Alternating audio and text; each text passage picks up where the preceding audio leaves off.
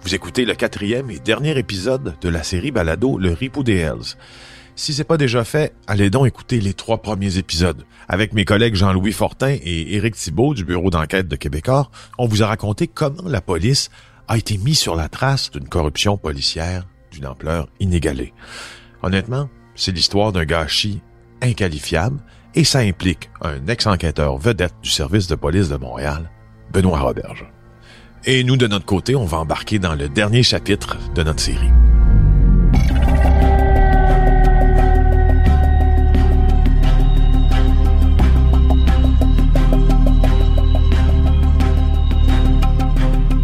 En octobre 2013, l'ex-policier Benoît Roberge s'est fait arrêter dans le stationnement du quartier 1030.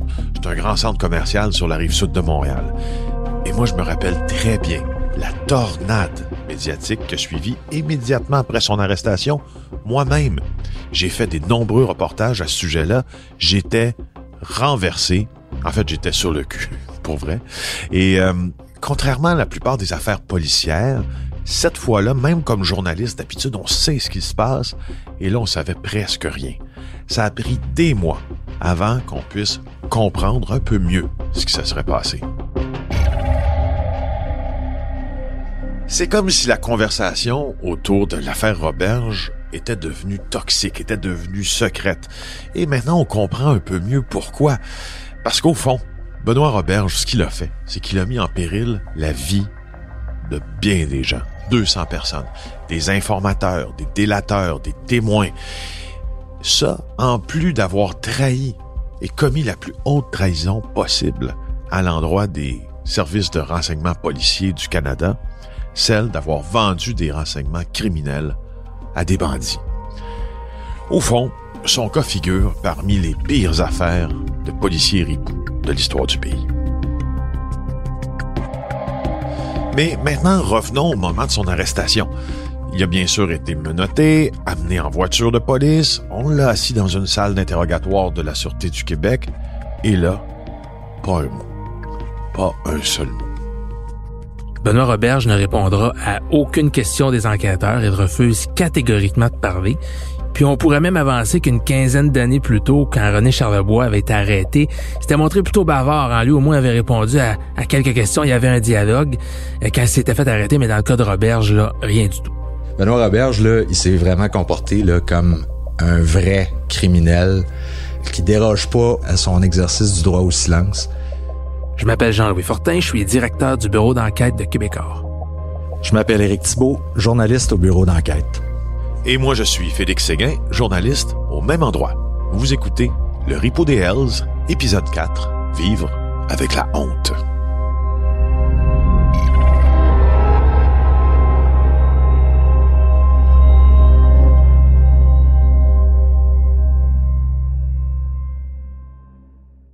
Une salle d'audience, c'est un peu comme un théâtre. Hein? Et la première comparution de Benoît Roberge au palais de justice, était une pièce hautement inhabituelle parce que il a passé 28 ans à lutter contre le crime organisé pour le service de police de la ville de Montréal. Et là, les rôles sont inversés. Après avoir fait arrêter des centaines de personnes, de bandits, après avoir témoigné des dizaines de fois à la barre des témoins comme expert contre le crime organisé, cette fois-ci, c'est l'inverse. C'est lui l'accusé.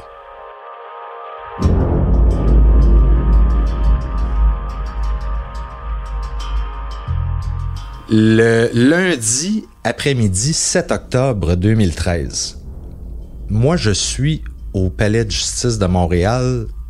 Je couvre la comparution de Benoît Roberge dans l'exercice de, mes fonctions de, journaliste au Journal de Montréal. Et la salle d'audience où euh, Roberge va comparaître est bondée. Il n'y a plus un siège de libre. Et là, c'est particulier parce que dans la salle, il y a des policiers qui ont travaillé avec Benoît Roberge. Il y a des avocats de la défense qui ont travaillé contre Benoît Roberge à défendre les clients que Benoît Roberge avait contribué à faire arrêter dans plusieurs enquêtes. Il y a des juges. Il y a un juge, en fait, qui a sans doute déjà entendu Benoît Roberge témoigner devant lui, parce que Benoît Roberge, ça a été pendant des années l'expert euh, du SPVM euh, sur les, bandes de moteurs criminalisés. Il entre dans la salle d'audience, il, il, est menotté, euh, puis il a l'air piteux. il regarde à terre, il a la tête rentrée dans les deux épaules. tu vois qu'il est vraiment gêné, embarrassé d'être dans une situation où, il aurait probablement jamais pensé de se retrouver un jour.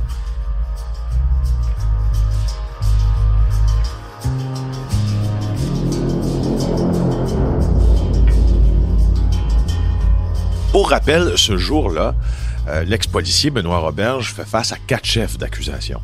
Et l'un de ces quatre chefs-là, c'est un des plus graves du code criminel, gangstérisme. On l'accuse en fait de perpétration d'une infraction criminelle, mais au profit d'un gang et de participation aux activités de ce même gang.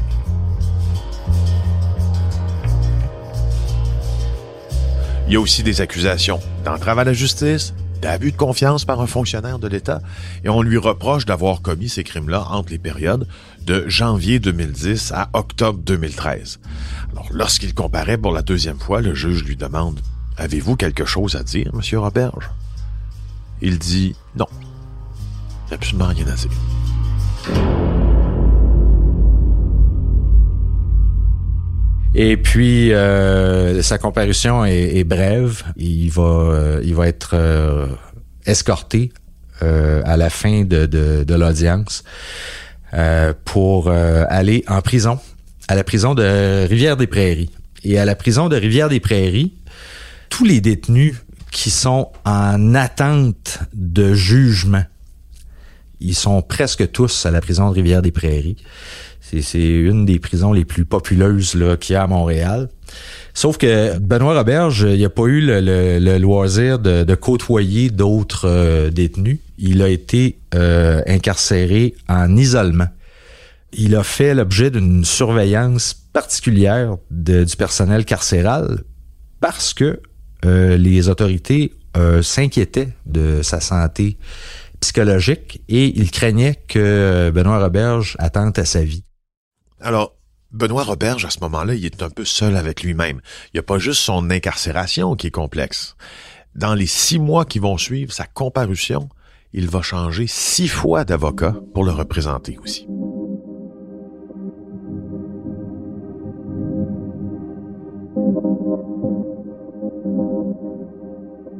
C'est particulier parce que le monde de la justice au Québec, c'est un petit monde. Et c'est souvent les mêmes avocats criminalistes qui défendent euh, tout un bassin euh, de, gens qui font face à des accusations.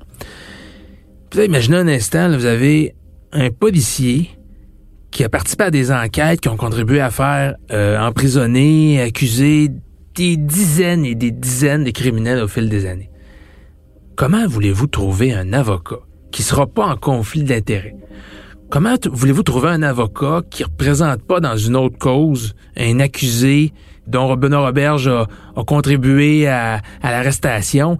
C'est extrêmement délicat. Il va y avoir tout un jeu de chaise musicale, là, des cinq premiers avocats qui sont euh, dont les services sont requis par Benoît Robert, je vont carrément se retirer du dossier, préfèrent ne pas le prendre euh, pour des questions de potentiel conflit d'intérêt ou des, questions pour ne pas nuire à leurs autres dossiers. C'est leur prérogative. Hein. Il n'y a pas un avocat qui est obligé de, d'accepter un client. Alors, mais finalement, Benoît Robert va finir par s'en, trouver un, avocat. Mais c'était, c'était certainement une chose délicate pour lui à cette époque-là.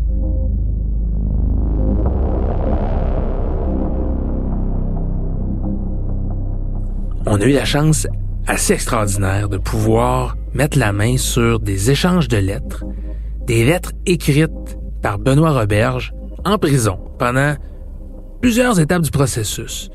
Ça commence, il a même pas encore plaidé coupable, il fait face à des accusations.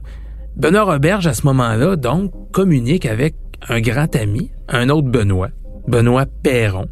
On peut même dire que c'est un peu le confident de, Benoît Roberge, ce fameux Benoît Perron, qui lui ben, est accusé de rien, est en liberté, à l'extérieur, mais il a le droit d'échanger des lettres avec Benoît Roberge.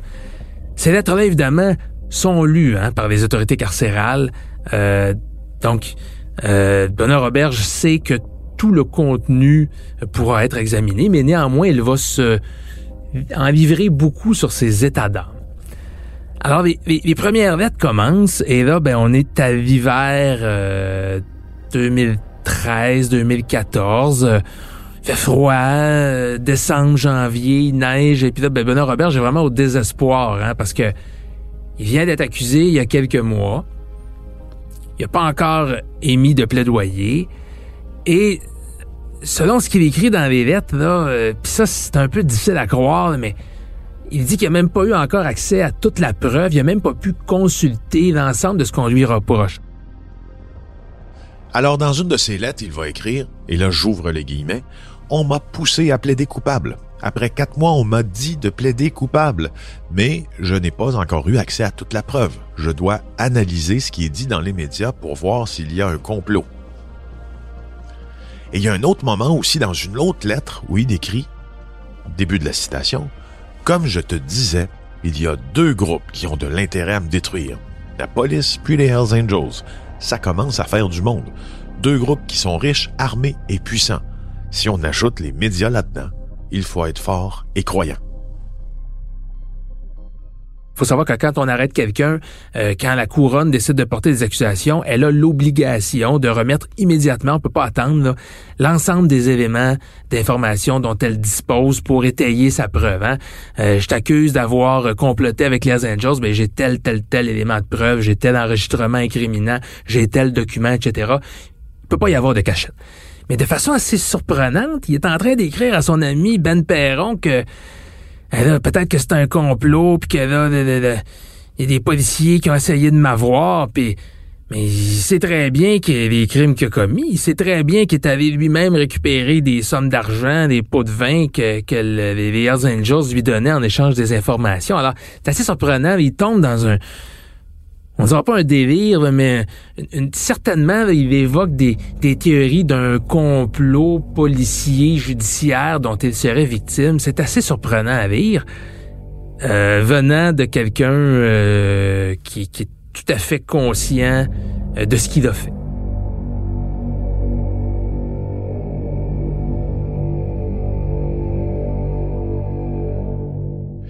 Et là, il y a encore une autre chose d'assez surprenante qui va survenir. En février 2014, l'ex-policier Benoît Roberge renonce à son enquête préliminaire.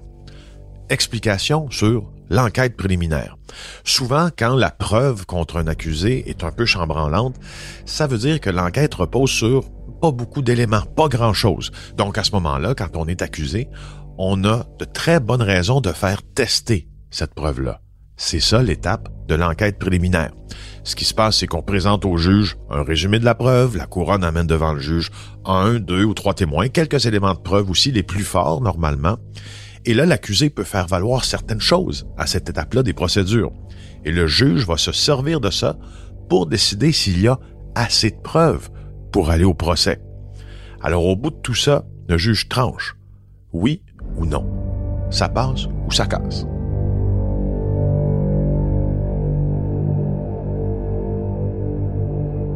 Mais dans ce cas-là, euh, les preuves sont tellement sont tellement accablantes. Là, on a des enregistrements audio de Benoît Roberge et de René Charlebois, le motard, en train de transiger, en train de s'échanger de l'information en échange de fortes sommes d'argent. Et ajouter à ça le fait que Benoît Roberge est encore en train de décider c'est quoi sa stratégie, euh, qu'est-ce qu'il va, qu'est-ce qu'il va plaider, va-tu reconnaître tout ça pendant la prison, il va essayer de s'en sortir?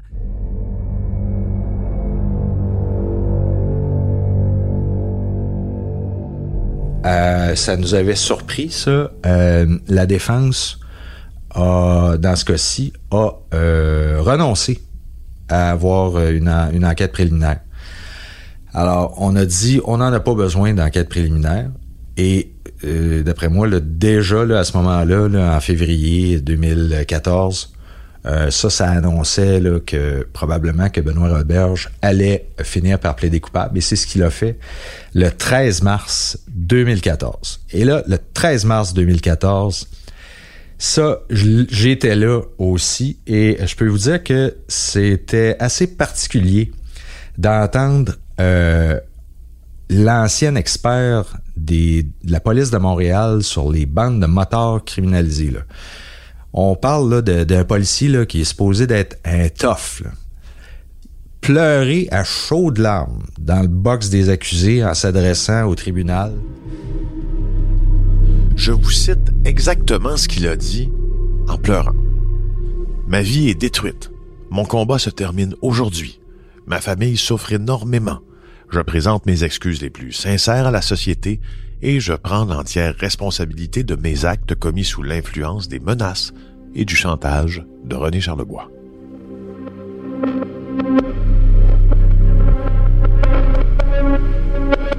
C'est possible qu'effectivement, qu'il puisse plaider avoir commis ces crimes-là sous la menace et sous le chantage de René Charlebois.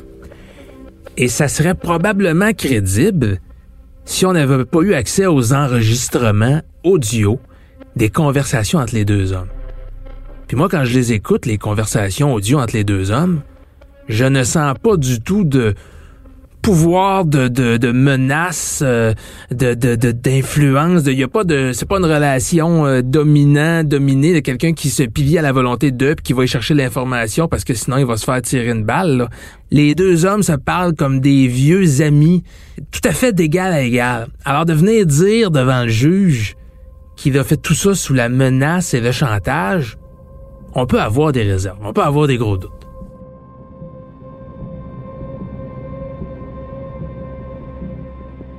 Ça, ça a fait sourciller euh, un peu tout le monde, dont le juge.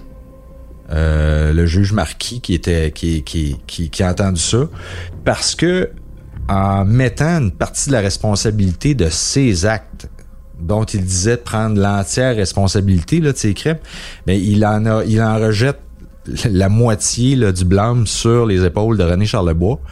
Ça laisse entendre que euh, Benoît Roberge était à ce moment-là encore dans le déni et que il y avait c'était un, mea culpa mais juste euh, en demi-teinte euh, qui était pas vraiment sincère euh, dans ses excuses et, même s'il il pleurait à chaudes larmes ça donnait lieu à certains commentaires sur la, la place publique.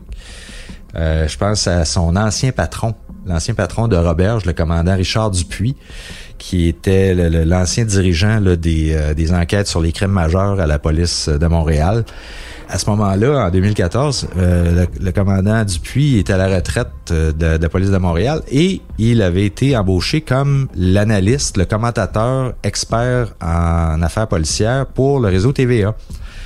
Alors, le, jour ou le lendemain où euh, Benoît Robert a plaidé coupable, le commandant Dupuis est allé à l'émission de Mario Dumont et il, a dit carrément que lui, il trouvait pas que Benoît Roberge avait été sincère dans, dans ses, euh, dans ses explications. Ben, ce qu'il faut comprendre, là, une personne qui plaide coupable, c'est parce qu'il est coupable. Hein? Il fait pas de cadeau.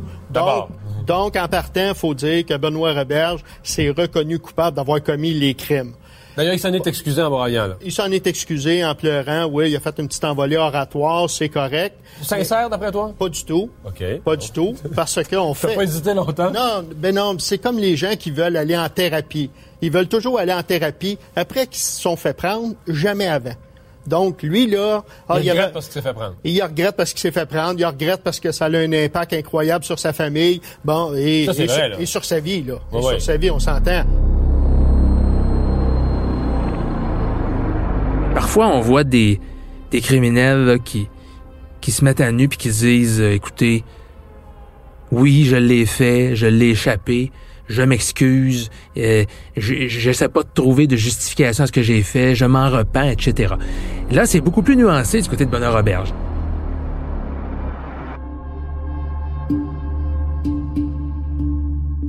Et là, devant la cour, Benoît Roberge accuse aussi Patrick Péloquin d'avoir fait des fausses déclarations à la police. On s'en rappelle, Péloquin, c'est un peu l'homme à tout faire, l'homme de confiance de René Charlebois.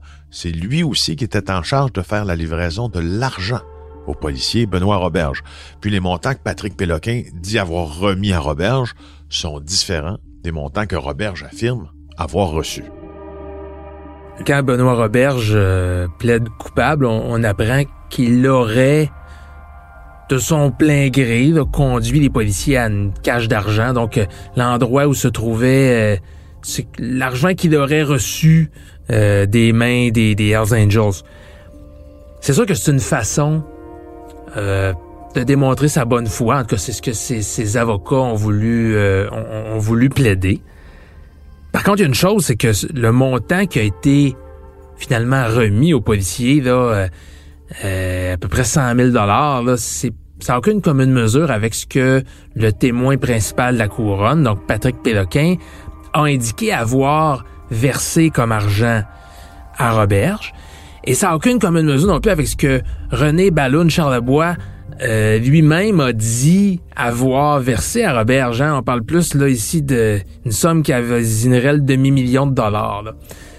Donc c'est difficile de faire pleinement confiance à quelqu'un qui remet seulement une infime portion de cette somme-là? Est-ce que de l'argent avait été placé ailleurs, dépensé, ou est-ce que c'est tout simplement un mensonge de la part de René Charlebois et de Patrick Péloquin? Euh, c'est difficile d'établir la vérité. Le problème là-dedans, c'est qu'il y a un criminel qui dit quelque chose, puis un criminel qui dit l'inverse. Choisir qui croire en deux criminels, pas toujours facile. Finalement, le 4 avril 2013, le juge Marquis a donné une peine exemplaire à Benoît Roberge.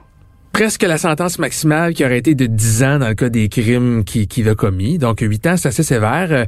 Et le juge se montre particulièrement sévère à son endroit au moment de, de, de lire euh, ses observations sur la peine.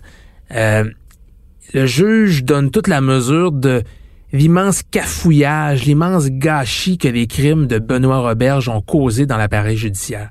C'est gravissime comme crime et le juge le souligne bien dans le, texte qu'il prononce euh, au moment d'envoyer Roberge au, pénitencier. Moi, euh, comme journaliste, là, euh, j'étais présent et je peux vous dire que j'ai pas entendu souvent un juge être aussi cinglant dans son propos euh, à l'endroit d'un accusé et en, plus d'un ancien policier. Je vais vous lire un extrait de ce que le juge a dit. Le contenu de ces conversations telles que relatées par le procureur de la poursuite fait littéralement frémir et est absolument inqualifiable. En effet, on peut difficilement imaginer pire comportement de la part d'un agent de la paix en qui l'État a placé toute sa confiance. Et avant de le laisser aller, avant que l'audience se termine, le juge a dit ceci. L'accusé, par ses agissements, a détruit sa vie, mais encore pire, encore plus triste, celle de sa famille. Il a trahi sa famille, il a trahi des amitiés, il a trahi la confiance de ses collègues, il a trahi le système judiciaire il vivra le reste de ses jours avec la honte qui devrait accompagner un tel gâchis, un gâchis inqualifiable dont il est le seul responsable.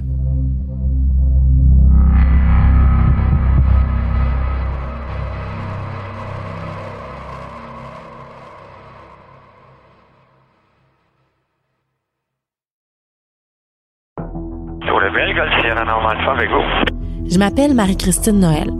Je suis journaliste au bureau d'enquête de Québecor. Ça fait quatre ans que je commente l'affaire du pilote Normand Dubé, condamné pour le sabotage des lignes d'Hydro-Québec avec son avion. Et à chaque fois que j'ai l'impression de me rapprocher d'une conclusion, ben il y a un rebondissement qui vient tout changer.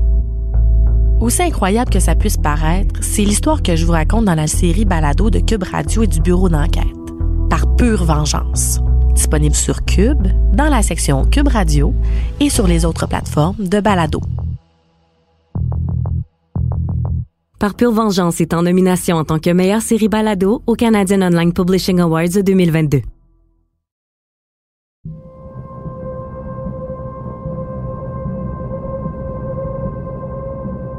Benoît Roberge a été condamné à huit ans de pénitencier mais il a un statut à part. C'est un cas à part, Benoît Roberge, en tant qu'ex-policier. On ne peut pas l'envoyer dans un pénitencier fédéral.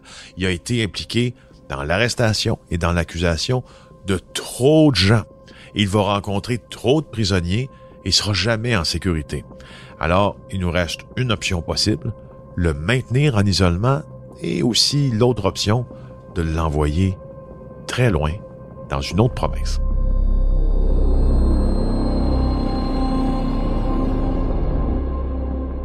Qu'est-ce qu'on va décider au niveau euh, du service euh, correctionnel canadien? On va décider d'envoyer Benoît Roberge dans un pénitencier en, dans les maritimes, à Spring Hill, euh, en Nouvelle-Écosse.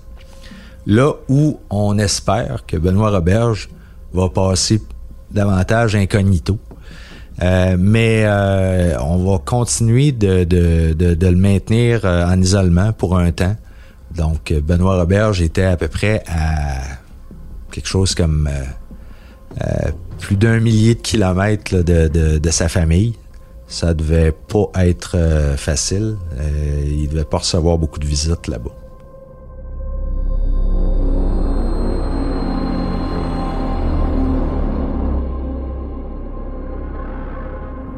Dans les lettres que Benoît Robert écrit à, à, son ami Benoît Perron, c'est fort intéressant parce que on a là, sans filtre la façon de penser du policier devenu criminel.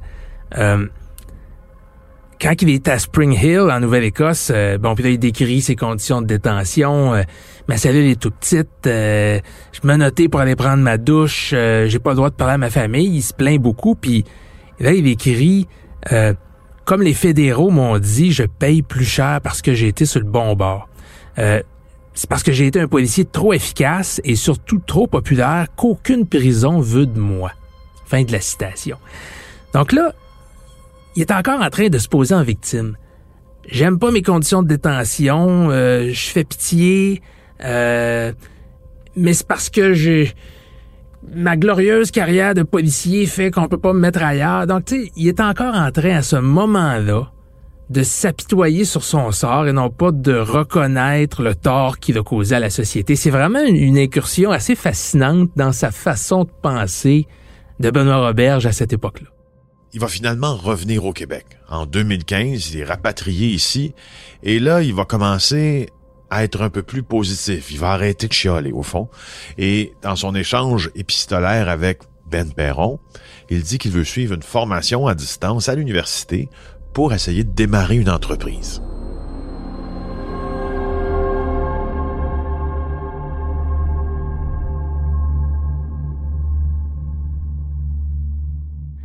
On constate que c'est quand même quelqu'un qui reste extrêmement soucieux de son image, euh, extrêmement soucieux de la perception que les gens auront de lui. Par exemple, dans, une des lettres à son ami, euh, il veut que son ami lui aide à trouver un journaliste à qui il pourra raconter son histoire. Et là, Benoît Robert est très, très sélectif. Euh, il y en nomme deux avec qui ça ça pourra pas fonctionner. Là. Ils ont déjà parlé de moi en mal dans leur reportage. Ah, mais il y en a un par contre, euh, j'aimerais ça que tu t'informes, là, Daniel Renault de la presse, lui, euh, peut-être qu'un bon journaliste, quand je vais sortir de prison, ça pourrait m'être utile pour raconter mon histoire comprendre par là de la façon que moi je veux la raconter. et, et, même Benoît Perron lui répond j'ai vérifié, puis euh, Daniel Renault a jamais a toujours été fair avec toi, il s'est contenté d'apporter des faits. Et le, hasard fait bien les choses dans la vie. Hein?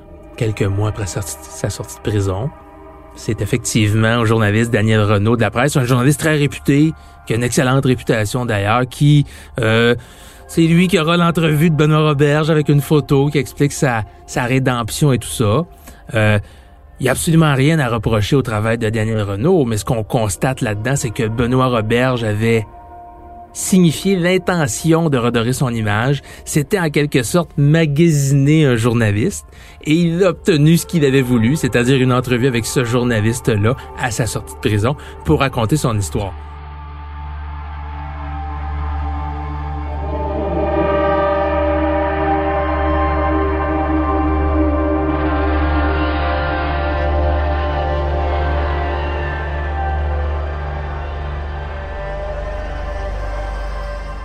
On est au mois d'août 2017. Ça va bientôt faire quatre ans que Benoît Roberge n'a pas été un homme libre. Et là, il se présente devant la Commission des libérations conditionnelles du Canada. Il veut sortir de prison, bien sûr, mais il faut qu'il réussisse à convaincre les commissaires qu'il a cheminé, qu'il est prêt à retourner de façon graduelle dans la société.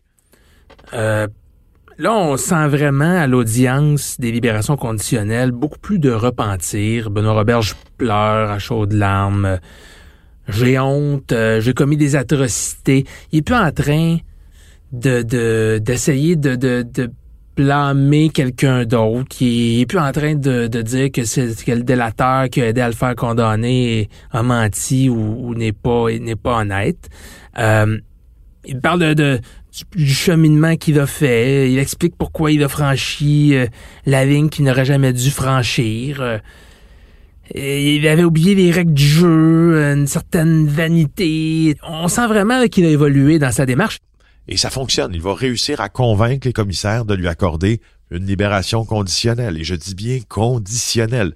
Parce que il peut sortir du pénitencier, mais il va devoir continuer euh, à respecter plusieurs conditions. Entre autres, il devra être en contact absolument avec son agent de libération conditionnelle et on va lui interdire de communiquer avec un certain nombre de personnes. Donc, il est libre, mais pas totalement. Mais au moins, il va commencer à se refaire une vie.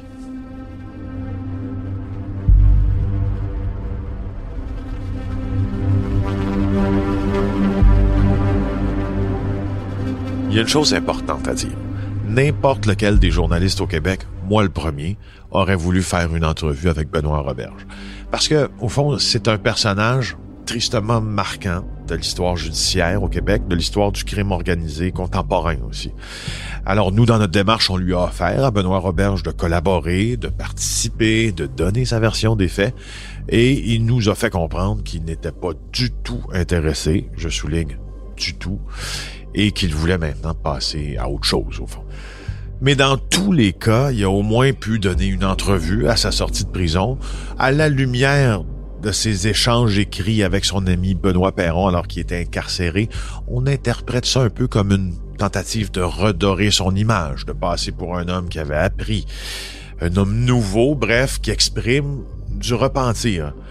Parce que Benoît Robert, lui, passe à autre chose mais les gens qui l'ont vendu et les conséquences désastreuses de ses actes viennent encore le rattraper dix ans plus tard.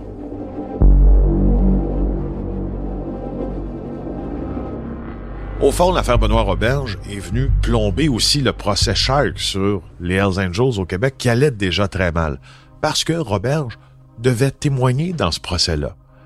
Alors là, on s'est dit, s'il a été capable de commettre ça dans le passé, qu'est-ce qu'il nous aurait caché dans le procès? C'est ça qui s'est passé. Il y a eu d'autres enquêtes de moindre ampleur que l'opération Shark qui ont également euh, eu des impacts euh, des crimes de Benoît Roberge. Parce que Benoît Roberge a été impliqué de près ou de loin dans plusieurs autres enquêtes policières en matière de trafic de stupéfiants, par exemple. Et les informateurs de Benoît Roberge. Donc, il y a plusieurs accusés dans d'autres projets d'enquête qui se sont adressés aux tribunaux pour demander que les accusations qui pesaient contre eux soient retirées ou abandonnées parce que Benoît Roberge, c'était plus quelqu'un qui était fiable et les informateurs de Benoît Roberge étaient potentiellement non fiables, non crédibles eux aussi. Je pense à une dizaine d'accusés dans un projet d'enquête qui s'appelait le projet Promu du euh, mené par le, SPVM à Montréal euh, en matière de trafic de drogue. En 2016, euh, ces accusés-là ont obtenu de la juge Hélène Morin l'arrêt des procédures euh, parce que Benoît Roberge avait joué un rôle important dans cette enquête-là. Les informateurs de Benoît Roberge avaient joué un rôle important. Puis la juge Morin est allée euh, plus loin encore. Elle, elle, a, elle a sermonné la, la, couronne en disant euh, c'est la couronne qui aurait dû, de son propre chef, retirer les accusations compte tenu de l'implication de Roberge dans l'enquête plutôt que d'attendre que moi je l'ordonne.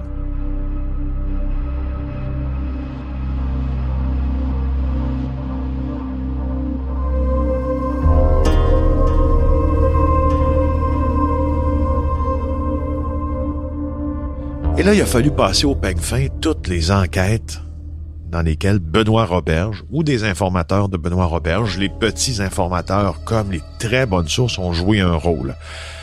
Les sources rapportaient à l'époque que ça avait été une tâche titanesque parce que ce travail de moine-là impliquait la sécurité des sources, la mort ou la vie.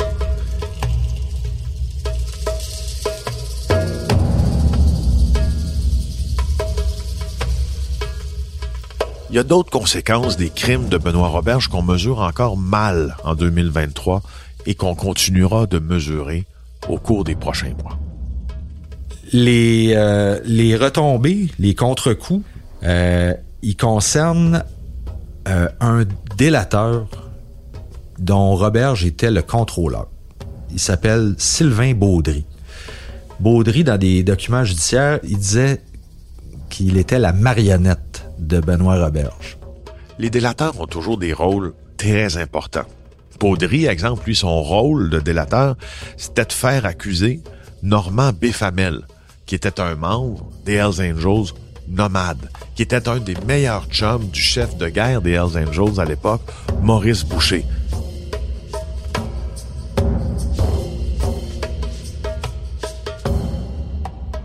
Alors, ce qui s'est passé, c'est que Baudry a témoigné au procès de Tony Duguay, l'accusé de ce meurtre-là.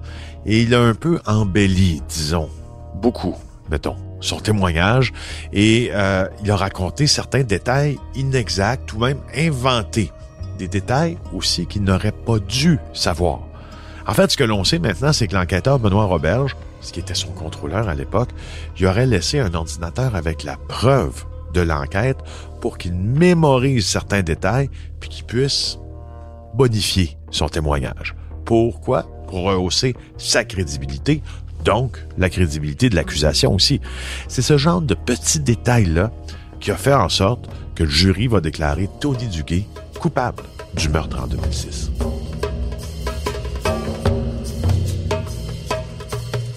Plusieurs années plus tard, évidemment, en 2013, éclate le scandale de l'affaire Roberge. Et quand euh, Benoît Roberge plaide coupable, Sylvain Baudry décide de son propre chef de, de faire ce, qu'il y a de correct à faire, c'est-à-dire de, de, il est allé voir un avocat, il a rédigé une déclaration assermentée pour se dénoncer lui-même et dire je me suis parjuré au procès de Tony Duguay, j'ai fait des fausses déclarations, euh, j'ai été manipulé par mon contrôleur Benoît Roberge.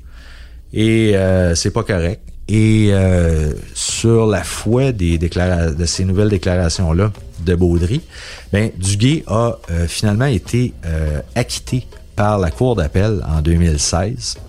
Puis en 2017, qu'est-ce qui s'est passé? Duguay a intenté une poursuite en réclamant un dédommagement d'au-dessus de 6 millions à l'État et à la police de Montréal.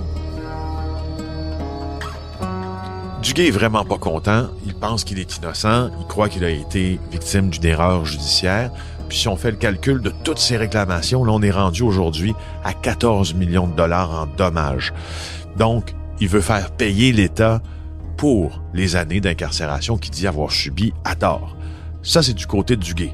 Mais il y a aussi le délateur Sylvain Baudry qui, lui, estime avoir été manipulé par Roberge, qui lui aussi intente une poursuite, cette fois contre la ville de Montréal et le SPVM.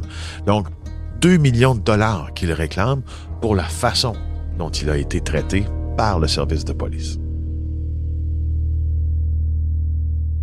On est en 2023 et il y a des poursuites judiciaires présentement qui sont intentées par des criminels qui ont été condamnés, qui ont été envoyés en prison en raison d'enquêtes auxquelles Benoît Roberge a collaboré et qui réclament des millions de dollars au public, au procureur général.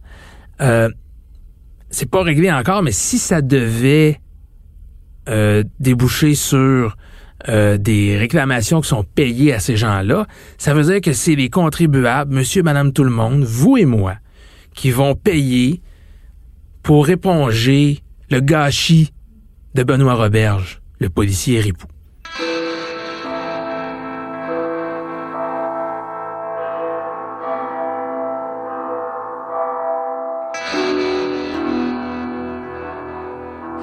Est-ce que c'est terminé l'histoire Benoît Roberge? Non, parce que c'est une des pires bavures, c'est un des pires scandales policiers qui impliquent un policier dans l'histoire euh, du Québec. C'est le policier qui a reçu la peine la plus sévère pour une accusation de gangstérisme au Québec. Il n'y a pas beaucoup de policiers qui ont été condamnés pour gangstérisme au Québec ni au Canada. Et ça devrait rester comme l'exemple à ne pas suivre jamais pour nos policières, nos policiers qui sont en service puis qui assurent notre sécurité euh, au Québec présentement. Parfois, on se demande comment on peut évaluer le, le dommage causé par Benoît Roberge à la société, comment on peut évaluer tout le mal qu'il a causé, puis il y a deux réponses. Il y a une réponse euh, strictement financière, strictement monétaire. On pourrait calculer toutes les heures supplémentaires que les policiers ont fait sur des projets d'enquête qui ont avorté à cause des crimes de Benoît Roberge. On pourrait calculer les millions de dollars euh, qui ont été dépensés dans les enquêtes qui ont avorté, les salaires des procureurs de la couronne, les salaires des juges qui ont entendu des causes euh, ou qui devaient les entendre, euh, puis que tout ça a tombé, ça se chiffre. Il y a une deuxième partie des dommages qu'on ne peut pas chiffrer, mais qui est, à mon sens, encore plus importante, c'est la notion de la confiance envers le système de justice les policiers ont des pouvoirs extraordinaires dans notre société de droit. Ils ont le pouvoir d'arrêter, de priver les gens de leur liberté.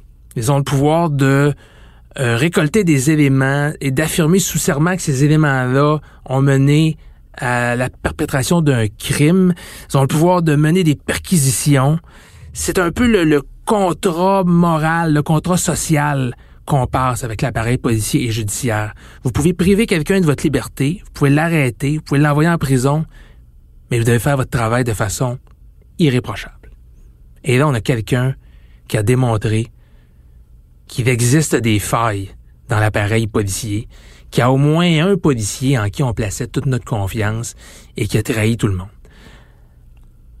Faut pas penser que tous les policiers sont comme ça. Faut même pas penser qu'il y a plusieurs policiers qui sont comme ça. Mais il y en a au moins un qui a réussi à franchir la ligne, qui a pu pendant des années commettre ces abus de confiance irréparables là. Alors il est à souhaiter que que la société ne perde pas confiance en l'appareil policier et judiciaire. Il est à souhaiter que euh, on puisse continuer à croire quand un policier fait une déclaration sous serment, qu'on puisse continuer à penser que l'immense majorité des policiers sont intègres et sont honnêtes, bref, sont tout le contraire de ce que Benoît Robert a.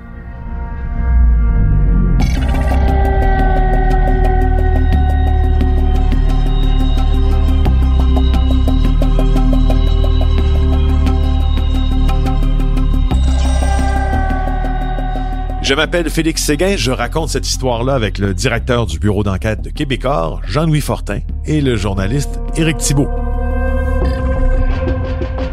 Réalisation et montage, Anne-Sophie Carpentier.